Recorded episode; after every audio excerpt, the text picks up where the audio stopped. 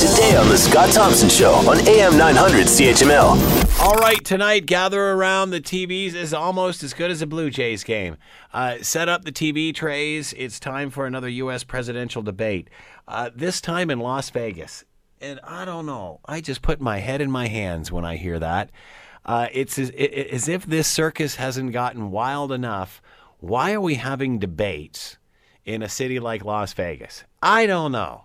Shouldn't we be having these debates in some university somewhere where it's quiet and out of the way and not really, well, Vegas?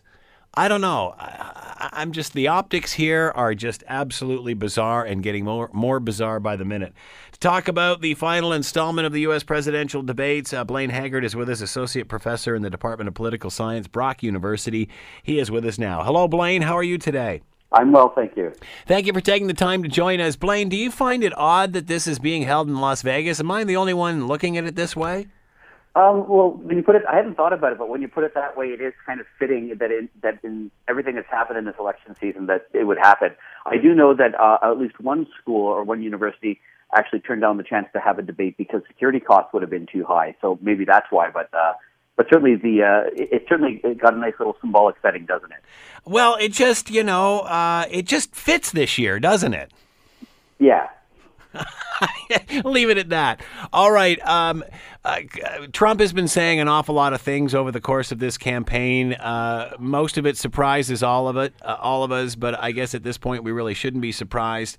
Uh, last week, talking about Hillary being on drugs. Of course, both parties are out to get him. The media's out to get him. Everything's rigged. Uh, but now, of course, he's talking about the election system being rigged. Here's what he had to say about that. Remember we're competing in a rigged election. This is a rigged election, folks, okay? The media is an extension of the Clinton campaign, as WikiLeaks has proven.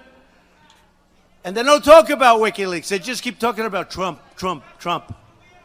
They want to put nice, sexy headlines up, even though nothing happened, nothing took place, even though it's a total fabrication. They even want to try to rig the election at the polling booths. And believe me, there's a lot going on. Do you ever hear these people? They say there's nothing going on. People that have died 10 years ago are still voting. Illegal immigrants are voting. I mean, where are the street smarts of some of these politicians?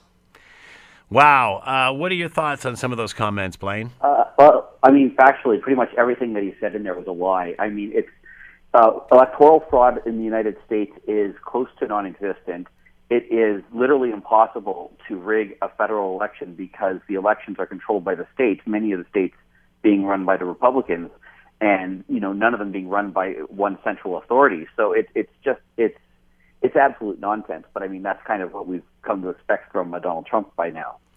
Uh, isn't it a sign of a weak leader who always blames someone else? I mean, even uh, Barack Obama spoke up on this the other day and said, well, you know, uh, enough of the whining. Just get out and get people to vote for you. I mean, really, isn't that what it's come down to here? Well, I, I mean, you know, it has. You know, the the the entire campaign has driven pretty much everybody completely over the bend. But one of the good things about having such a long campaign is that we're able to really, you know, get to the heart of what people's temperament is like. And for a job like president of the United States, that's really, really important. And so with Trump, what we've seen essentially is that he he's basically a flim flam artist. He's he's a, he's a reality TV show uh, businessman. Uh, and on the other side, you know, basically you have Hillary Clinton, who's basically being Hillary Clinton. So in that sense, you know, it, it is. It's, it, yeah, of course he's, he's a weak leader. He'd be a terrible president. Uh, talk about the format for tonight's uh, debate in Las Vegas and uh, what you think we can expect to see. Um, uh, it'll uh, basically. I think what, it's my understanding. Chris Wallace, who's the moderator, his his thing is, is he likes to uh, he likes to stay out of the way and let kind of and let the and let the debaters or let the candidates do their thing. So he said he's not so much in favor of, of fact checking. That said, he has uh, in previous debates during the Republican primary, he he got a little bit of uh, notoriety or you know 15 minutes of fame for for fact check, fact checking Donald Trump. So we'll see what happens there. But you know, in contrast, we'll be back pretty much to the same format as the first one. So it's not going to be a town hall. And essentially, what you're going to have is uh, Hillary Clinton being very, very prepared, having studied for this, and Donald Trump, who has shown he's really not interested in, in studying it. So it'll be, uh, you know, pretty much more of the same, I think. Want to hear more? Download the podcast on iTunes or Google Play and listen to The Scott Thompson Show weekdays from noon to 3 on AM 900 CHML.